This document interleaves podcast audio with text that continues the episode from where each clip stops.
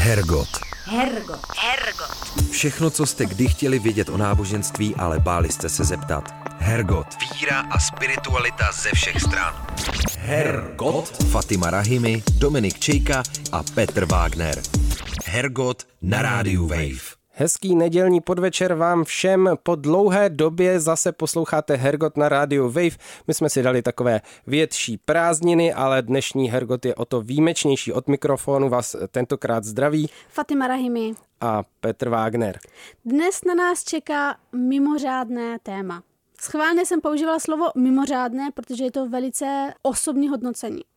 Ponoříme se totiž společně do magického světa spisovatele a scénáristy Nila Gaimana, mimo jiné autora předlohy seriálu Sandman, který si 5. srpna odbil svou premiéru na Netflixu. Ten seriál je ale samozřejmě jenom taková záminka, protože dílo Nila Gaimana plné náboženských témat, mytologie, kouzel, čar by bez tak dřív nebo později muselo prostě přijít na řadu. Naším hostem také vzhledem k tématu snad nemůže být nikdo jiný než Antonín Tesař, náš kolega. Než se ale pustíme do světa fantazie a snu, dáme si krátký jingle a pak už za námi přijde Antonín Tesář. Hergot. Hergot. Hergot. Fatima Rahimi, Dominik Čejka a Petr Wagner. Hergot na rádiu Wave. Stále posloucháte Hergot na rádiu Wave a s námi ve studiu je už náš avizovaný host Tonda Tesař. Ahoj Tondo. Dobrou noc.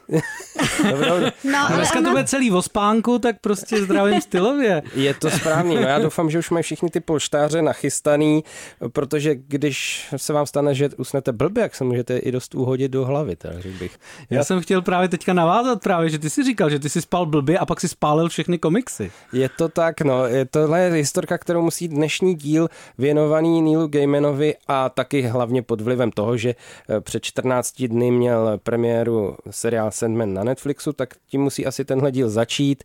A sice mým osobním přiznáním, eh, jak jsem to měl s nočními můrami. Měl jsem jeden čas velké noční můry a bylo to asi spojeno s tím, s extenzivní četbou, ne ovšem Nila Gaimana, ale Alana Mora, což je, řekl bych, taková jakoby odvrácená strana Nila Gaimana. Jo, je to jeho zlé dvojče z paralelní dimenze. Je to tak. A taky uh, extenzivní čtení komiksu Dylan Dog, uh, což možná nebude znát tolik lidí, ale je to italský černý pérovkový komiks na téma nočních můr, duchů a to je to takový vyšetřovatel těch paranormálních škaredých jevů. A já jsem normálně měl noční můry hrozně dlouhou dobu a změnilo se to až teprve, co jsem prozřel a všechno jsem to spálil. Pak noční můry náhle A jak jsi to spálil, jak jsi to udělal? V kotli na pevná paliva u sebe na faře jsem to všechno tam naskládal mezi uhlí a spálil jsem to A normálně. říkal si u toho ještě něco? Nic jsem Nebo neříkal, říkal jsem si jenom sám pro sebe, že je mi to sice líto, ale že to asi nejde jinak vyřešit. A měl jsem pravdu teda, jako od té doby jsem spal dobře potom. Žádná recitace, ničeho. Ne, ne, ne, ne, ani ne, ani ne. Jenom nevím, jak jsem na tohle přišel, ale prostě takhle to dopadlo, no. Tak, eh, Takže to spalte ty komiksy, prosím vás prosím všichni. vás, Jestli dejte si pozor, spát, jako ale- Gaimana nebylo potřeba pálit, Gaiman je zřejmě ještě v pořádku, jo, ale na Alana Mora možná taky dojde v nějakých příštích dílech a ten už teda z mýho pohledu evidentně v pořádku není. No ono by na něj asi dojde už jako v tomhle díle, protože on dost úzce souvisí uh, se s, vlastně s Neilem Gaimanem a se Sandmanem. Oni jsou osobní přátelé, dá se říct. Uh, ale to asi si necháme na později. Jako Ellen Moore není úplně asi dobrý místo, odkud začít s- Ne, to není, to není. My jsme prostě museli využít to aktuální a aktuální je samozřejmě to, že možná i v myslích mnoha posluchačů, posluchaček Hergotu rotuje ten eh, seriál, o kterém jsme mluvili, seriál Sandman.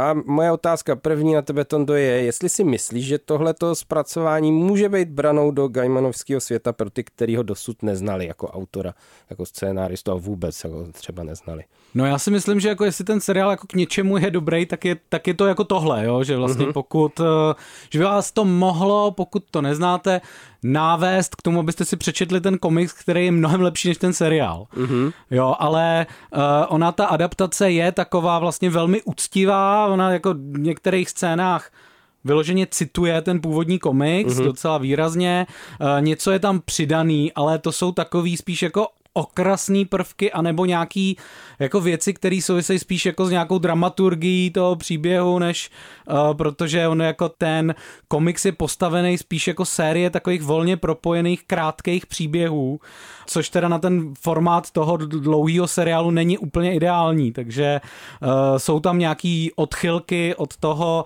uh, původního komiksu, ale myslím si, že právě jako teda na pochopení toho, v čem jako je to kouzlo té předlohy, tak je to jako, jako vlastně dobrý, no. A co bys řekl, že se v seriálu podařilo a co Gaimanovi, Gaimanová poetika přitom převedený ztratila a co naopak seriál přidal k lepšímu? No, já jsem byl popravdě trošku jako překvapený, když jsem to nakonec jako se sledoval uh, relativně dost čerstvě po tom, co se to na tom Netflixu objevilo.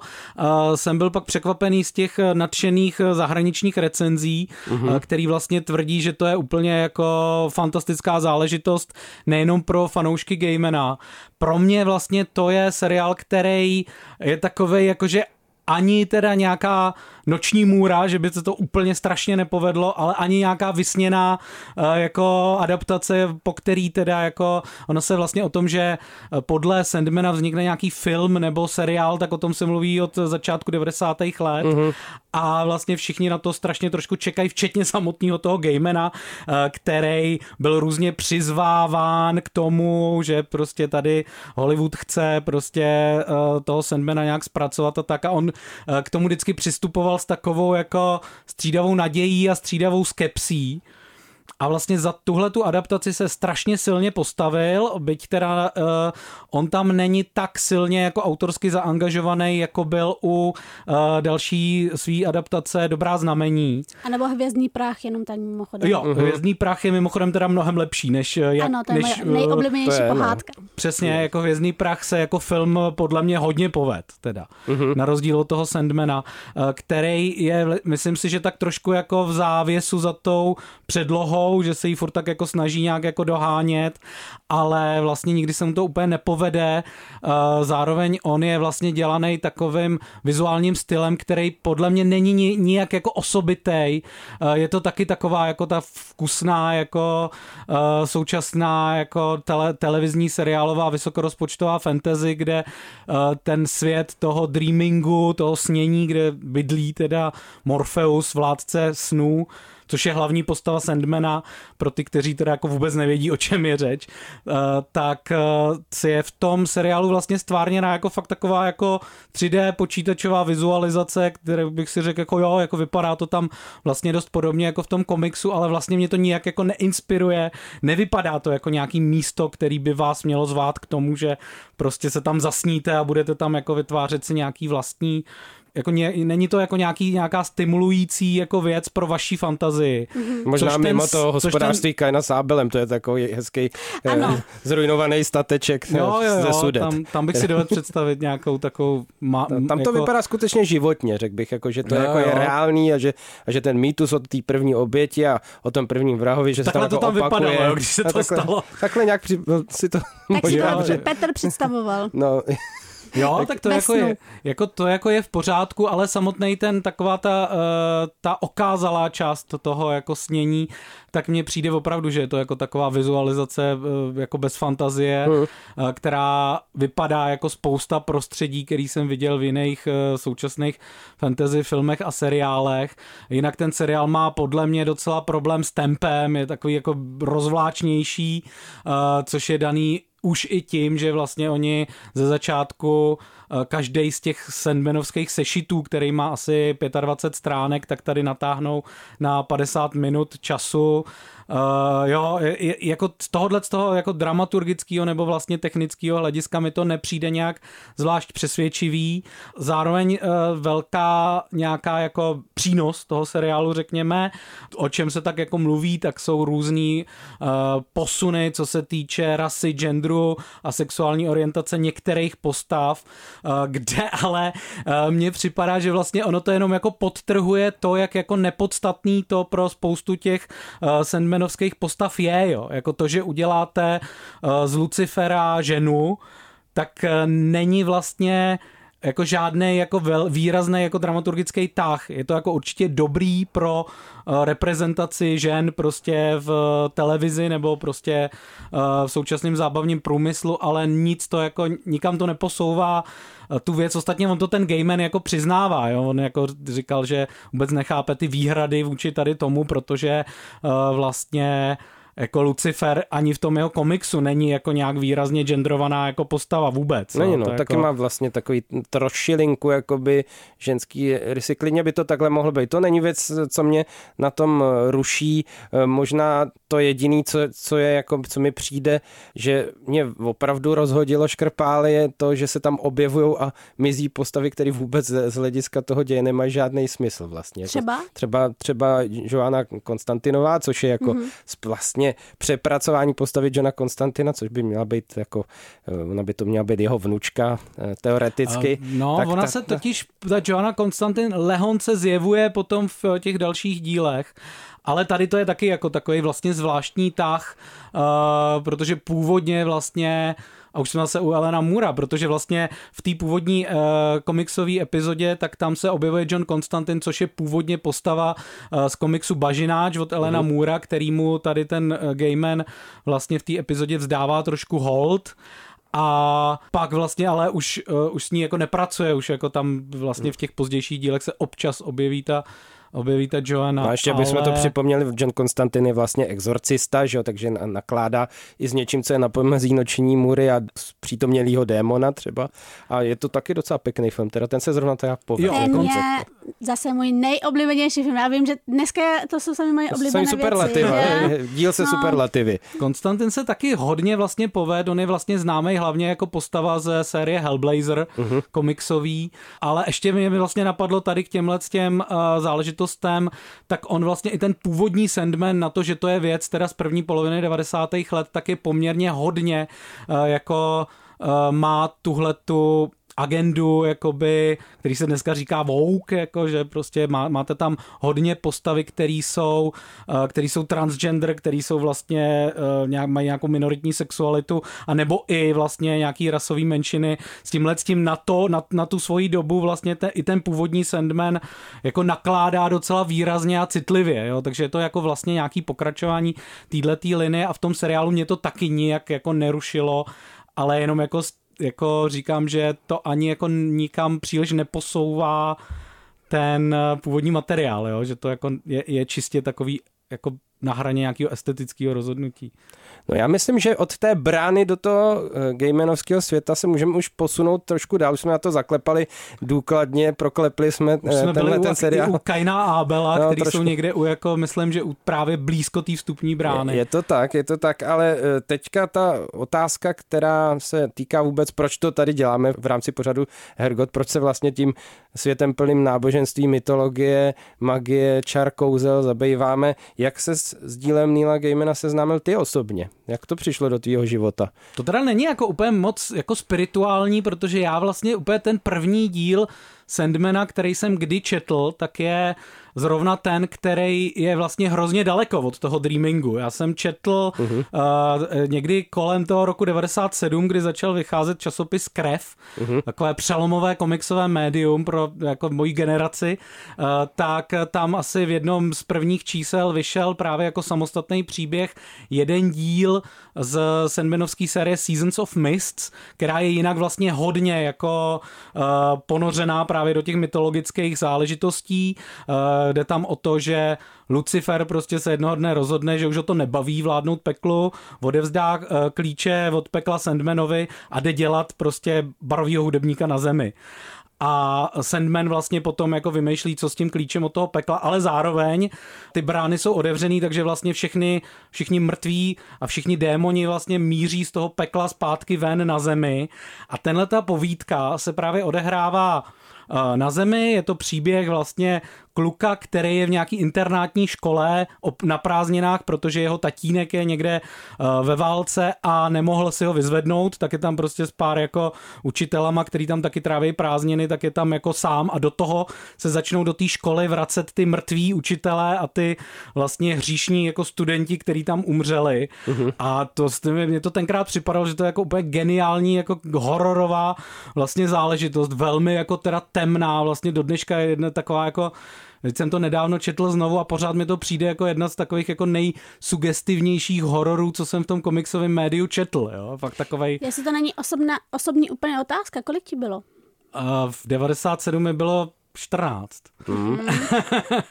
no ale říkáš, není to nějak zvlášť náboženská strana, z jaký si vstoupil do toho, ale to téma, že Lucifer eh, jo, to odevzdává jo, svůj tom... job a jde prostě pryč, tak tohle to je třeba jako typický příklad toho apokryfního Gaimanova psaní, to nějaký dotahování nebo přeznačování toho, jak ty věci jsou známy z mytologie a z náboženských textů, to myslím, že je docela silný téma. Tohle to jo, ale zrovna v tomhle příběhu to bylo fakt spíš jenom jako, že tohle pozadí v tom nebylo a bylo to jenom, že se vrací ty, uh-huh. vrací ty mrtví učitelé, což jenom jako teda, uh, aby to k něčemu bylo, tady to je vzpomínka, tak jenom jako, že uh, vlastně některé ty epizody toho Sandmana podle mě fungují jako úplně vynikající horory, jako mhm. úplně mimo, ano. mimo ten, uh, tenhle ten, jak říkáš, vlastně ten mytologický záběr.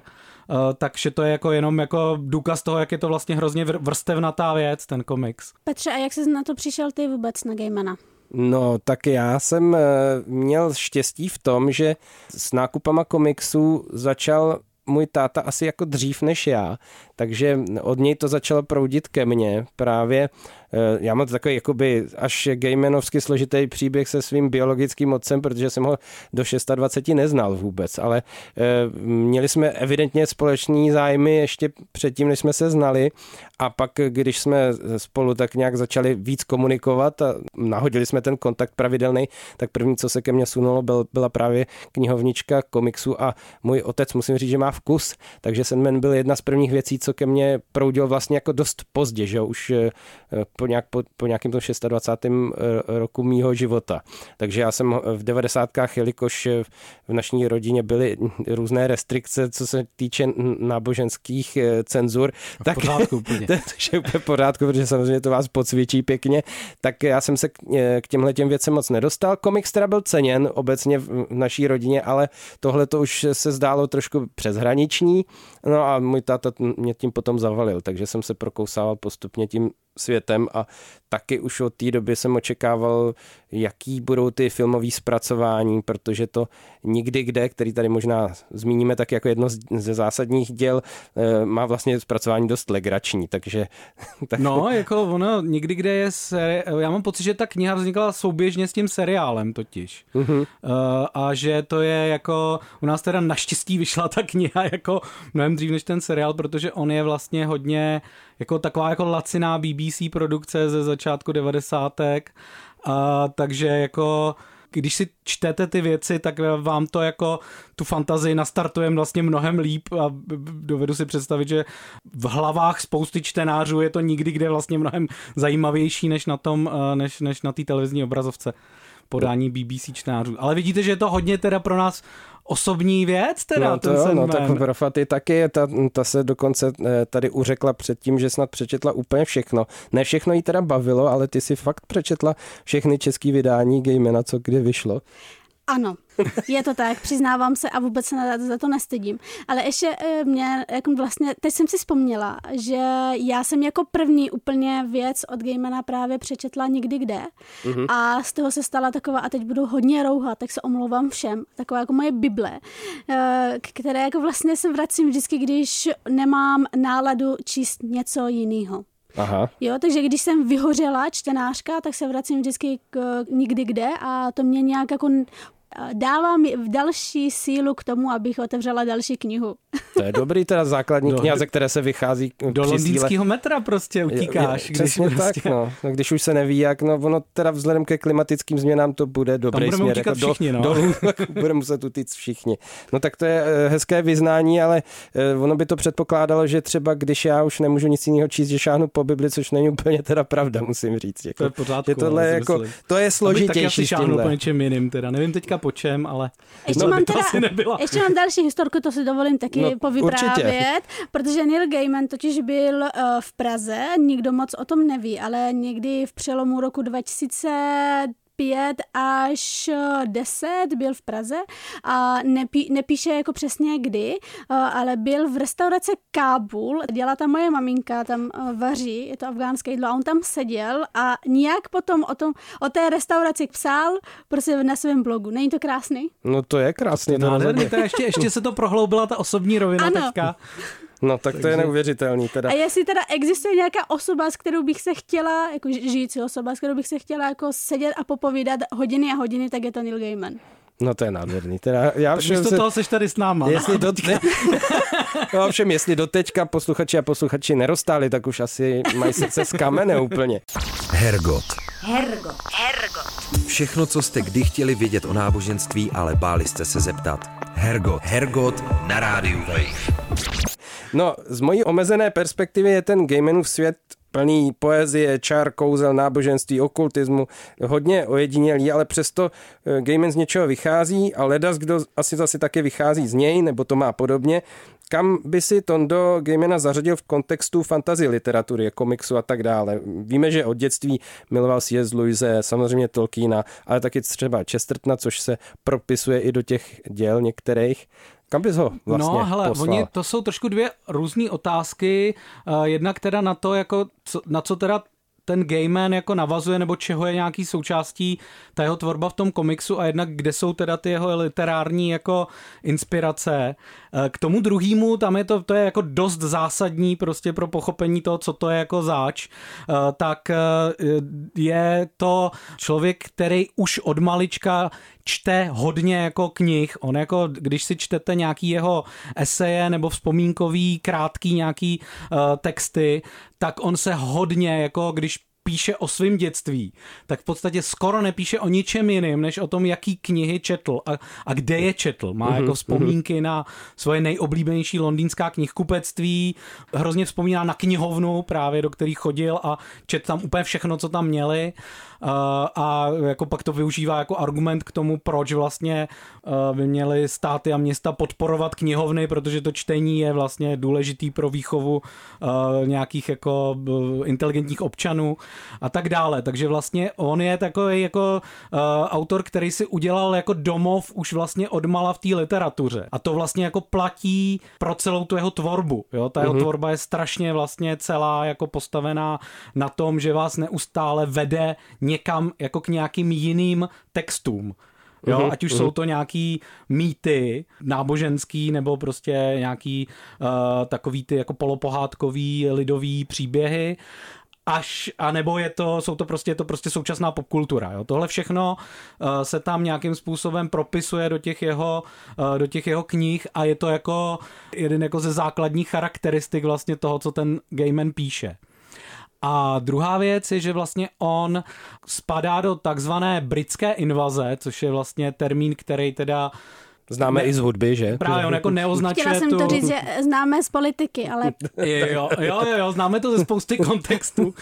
některých příjemnějších, některých míň, ale v 60. letech, že jo, byla britská invaze vlastně jednak jako hudební, rock'n'rollová a jednak filmová, všichni Jamesové, Bondové a tak dále, ale v 80. letech v čistě komiksovém eh, kontextu se mluví právě o tom, že hodně autorů z Británie, eh, osobitých, výrazných autorů, kteří pak proměnili dost zásadně americký mainstreamový komiks, tak právě přišlo z britských ostrovů, což kromě Neila Gaimana je zmíněný Alan Moore nebo Grant Morrison, což jsou oba vlastně autoři, kteří jsou, mají vlastně s tím Gaimanem společnou společný nějaký právě zájem o nějakou spiritualitu nebo dokonce magii.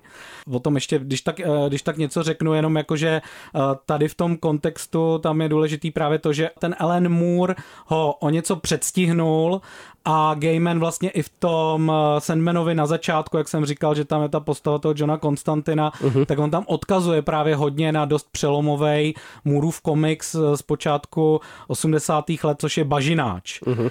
Swamp Thing, což je vlastně původně takový příběh o...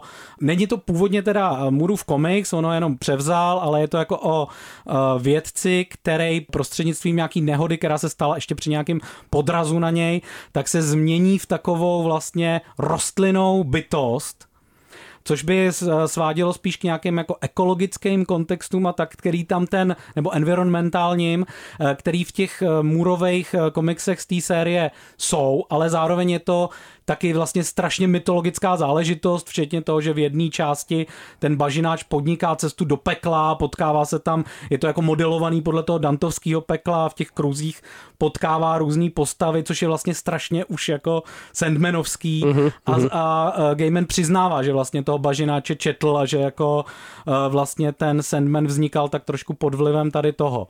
Ale celkově je to vlastně něco, co uh, ta britská invaze vlastně přinesla jednak transformaci toho superhrdinského žánru a jednak pak vlastně zrod takového toho jako mainstreamového eh, komiksu pro dospělí, který už jako míří mimo ty superhrdinské škatulky, typicky vlastně ta produkce té známý uh, edice nakladatelství DC Vertigo. Mm-hmm. Mě by zajímalo, jestli to, jak Gaiman pracuje se spiritualitou, je ojedinělý, nebo je to jenom jeho přístup, nebo někde se, někde se to naučil? No, já, jak jsem říkal, on je, eh, on je vlastně tady v tomhle tom důležitý ten vliv toho Elena Můra a On jako do nějaký míry patří teda i do uh, takové rodinky uh, komiksových autorů, kteří o sobě prohlašují, že jsou, že jako provozují něco jako nadpřirozenýho, jo? nebo uh-huh. jakože nějaká právě spiritualita jednak je součástí té jejich tvorby, ale vlastně, uh, jak jsem zmiňoval teda Granta Morrisona, Elena Mura, ještě by tam určitě patřil úplně mimo teda z jiného kontextu Alejandro Chodorovsky, jakože uh-huh, teda uh-huh. fakt jako uh, mák par excellence, který vlastně jako jeho prvotní takový jako hlavní zájem kariérní je, že dělá teda nějakou jako spiritualitu a k tomu teda píše ty komiksy, tak uh, u uh, vlastně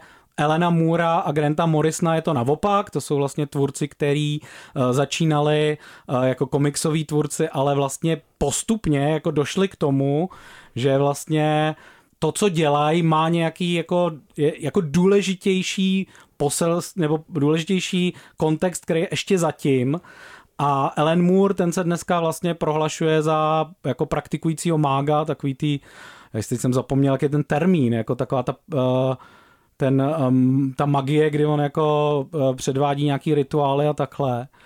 No tak a... to nevím. Ne, to je jedno. Jakákoliv. Uh, jasně, jo, jo. Každá magie jako, předvádí nějaký. Je to, je to, je to jako, chaos mák, teda. Uh, u toho Můra je to ještě zajímavé, že on vlastně řekl, že, že k tomu došel vlastně, když uh, si pak zpětně četl větu, kterou sám napsal do komiksu z pekla, který ty si spálil. Uh-huh. Uh, takže tam zazní věta, uh, že jestli jako, že se, se dá říct, že jako bez pochyby, že Bůh existuje na jednom jako místě a to místo je lidská mysl.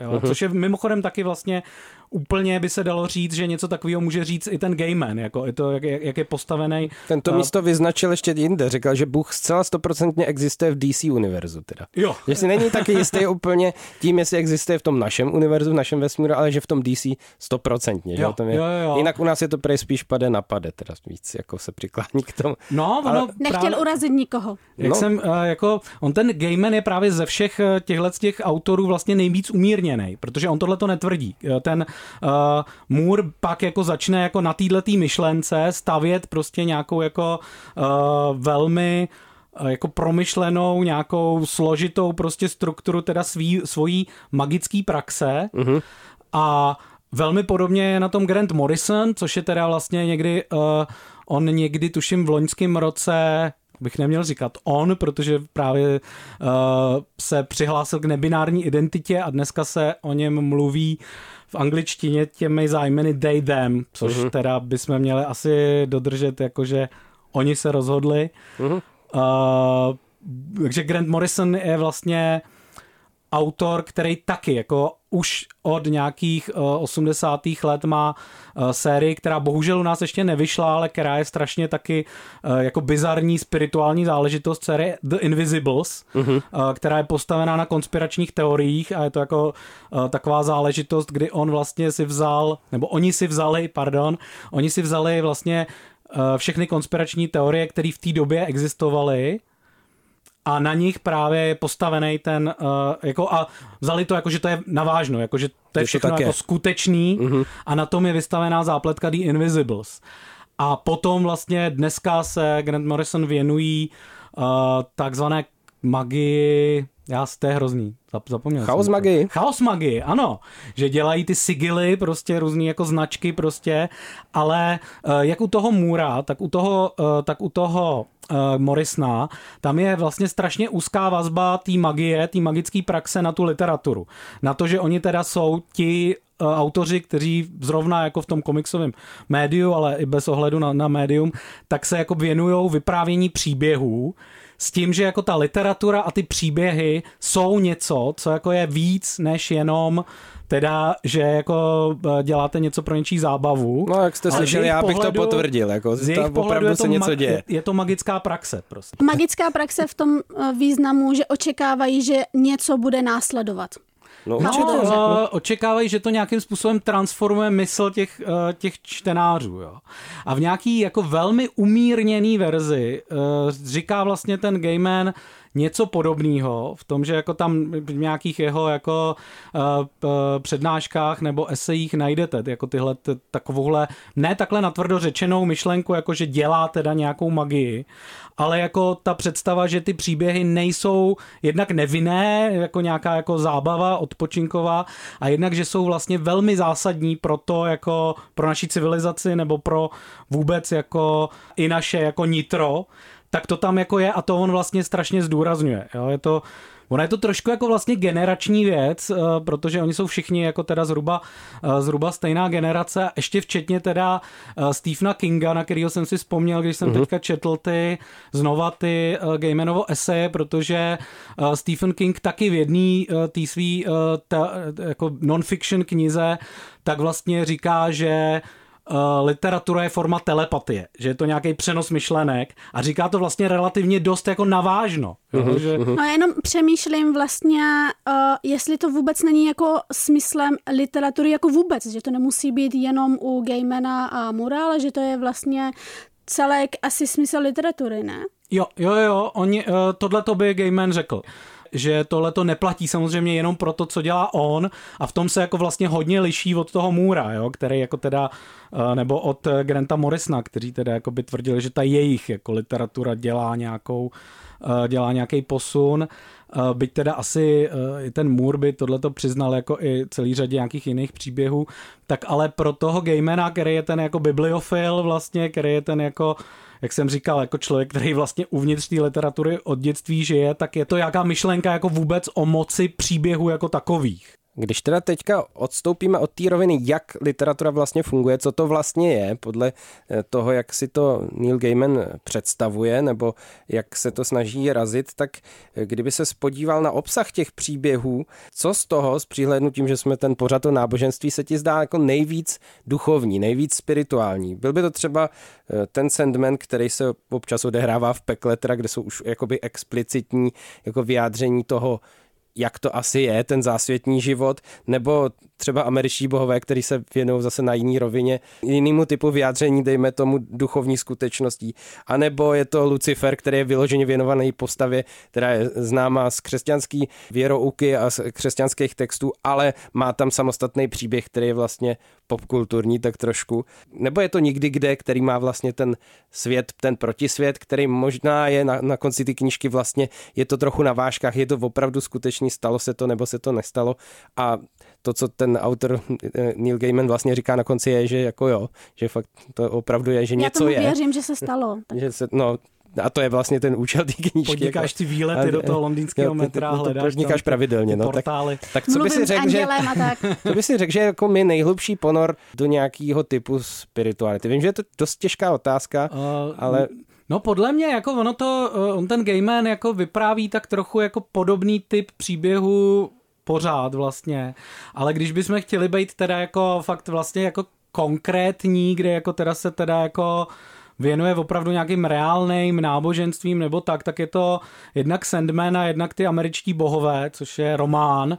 Ona teda, to jsme taky vlastně neřekli, že Gaymanovi se Oni se jako po to pokoušeli jaký ty komiksový autoři jeho generace, ale Gaymanovi vlastně skoro jako jedinýmu se povedla eh, transformace z toho, že se stal od komiksového autora vlastně literátem, jo? že eh, on eh, od eh, nějakých třeba nultých let dál podle mě dělá především eh, literaturu, jakože beletry.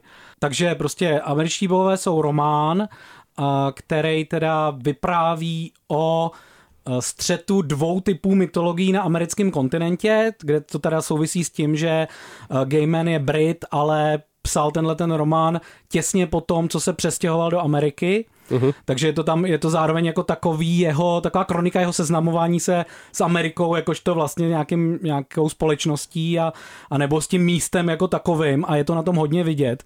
Ale jde tam vlastně o souboji uh, dvou typů bohů. Jeden z ně, jedno z nich jsou vlastně ti moderní bohové té moderní americké společnosti, eh, který to jsou jako televize nebo takový ty jako božstva té spotřební společnosti a modernity. A vedle toho ale tam jsou uh, staří bohové, který mají ten svůj původ v tom, že uh, ta Amerika je země migrantů, to znamená, že vlastně on tam staví takovou představu, že vlastně ti migranti, když přijížděli na ten americký kontinent, tak si jakoby brali tu svoji víru sebou a ty bohové tam jsou personifikovaný do jako nějakých reálných postav, který tam pak jako přebývají v té, to, normálně prostě na, jako v tom, na tom americkém kontinentu se tam různě tak jako uh, schovávají a žijou v nějakých panelácích a, a, a, a tak podobně.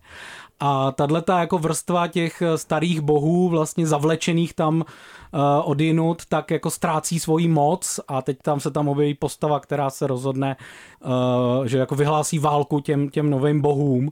Takže tohle je vlastně jako uh, zápletka, která je od začátku vlastně strašně jako uh, založená právě na nějakých uh, mytologiích.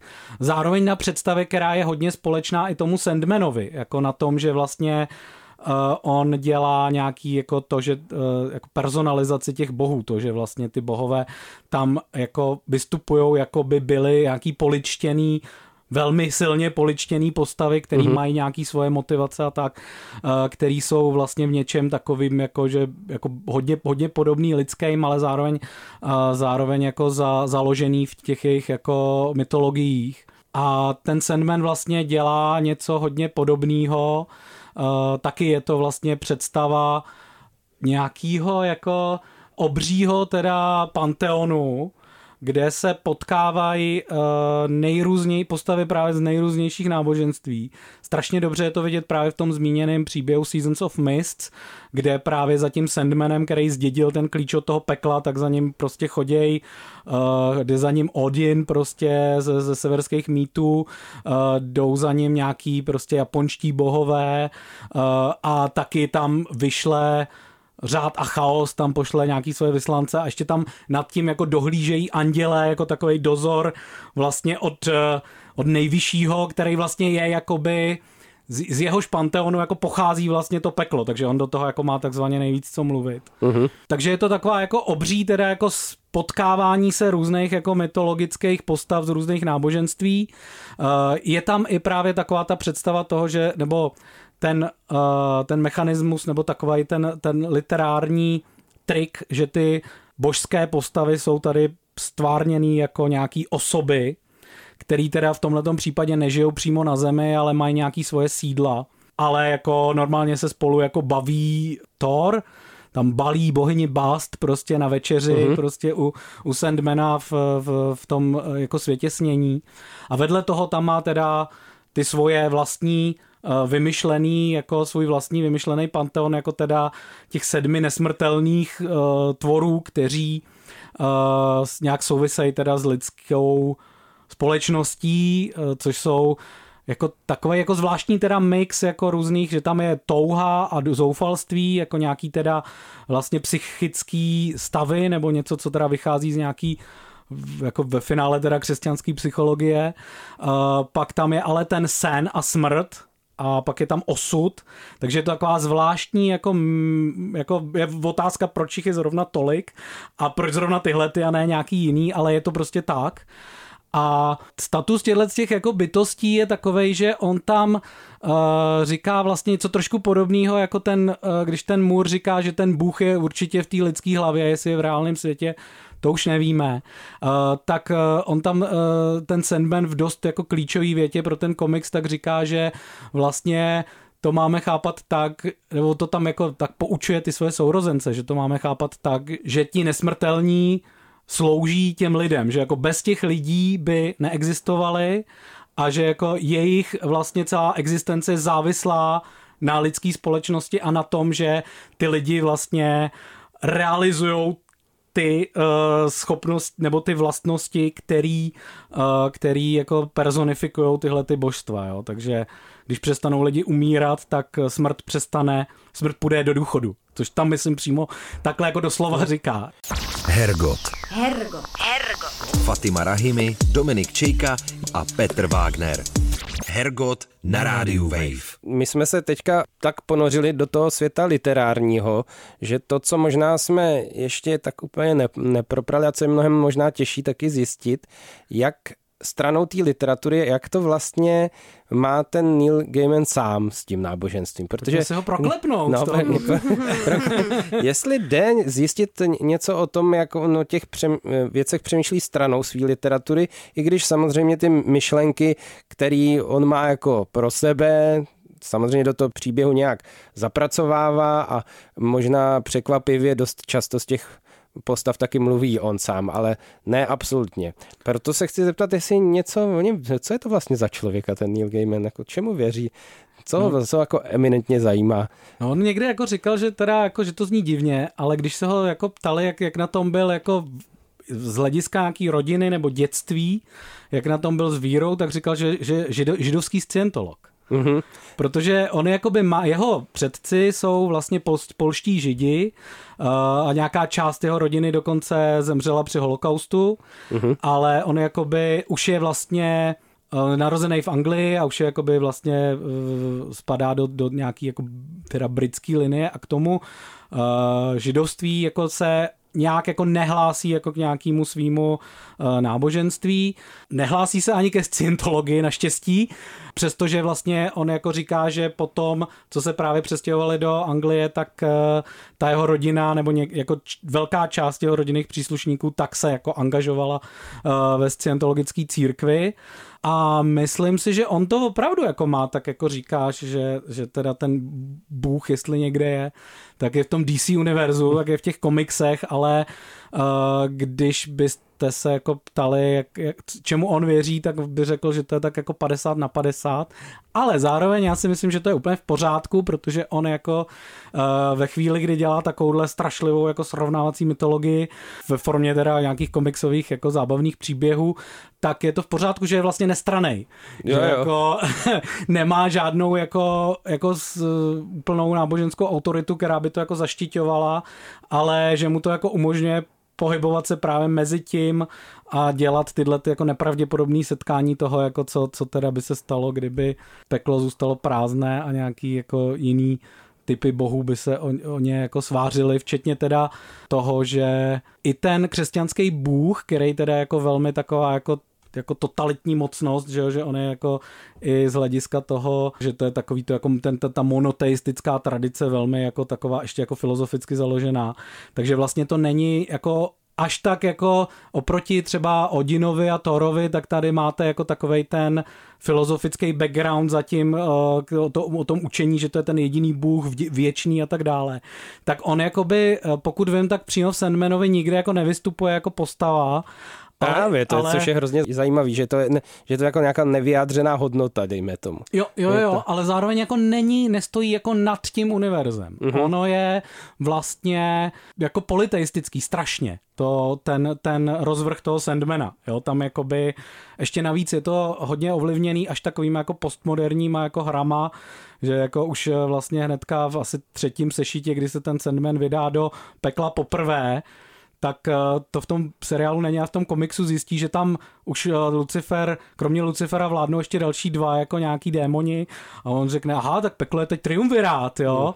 A je to jako vlastně takový jako, jako že tím ten uh, Gaiman říká, že půjde opravdu o nějakou jako hru s tím, jo? že to mm-hmm. jako hodlá jako posouvat někam, někam jako mimo ty nějaký kanonický interpretace nebo tak, ale myslím si, že myslím si, že jako z, rozhodně z těch textů není jako z, vůbec jako zřejmý, zřejmá nějaká jako víra, kterou on by nebo nějaký hlásení se k nějakému existujícímu náboženství, ale naopak je to právě ta hra nebo ta jako hra je možná takový jako příliš jako slovo, který říká něco jako, že nezávaznýho nebo jako ne eh, bez nějaký odpovědnosti, ale je to prostě nějaká jako nějaký nakládání tady s těma těma mítama v tom, že nechává se potkávat a, a prostě pracuje s těma různýma tradicema a představuje si, jak by to bylo, kdyby všechny vlastně existovaly naraz. No možná bychom to mohli to přemítání uzavřít citátem nebo parafrází citátu, která mi přijde úplně nejpříhodnější, co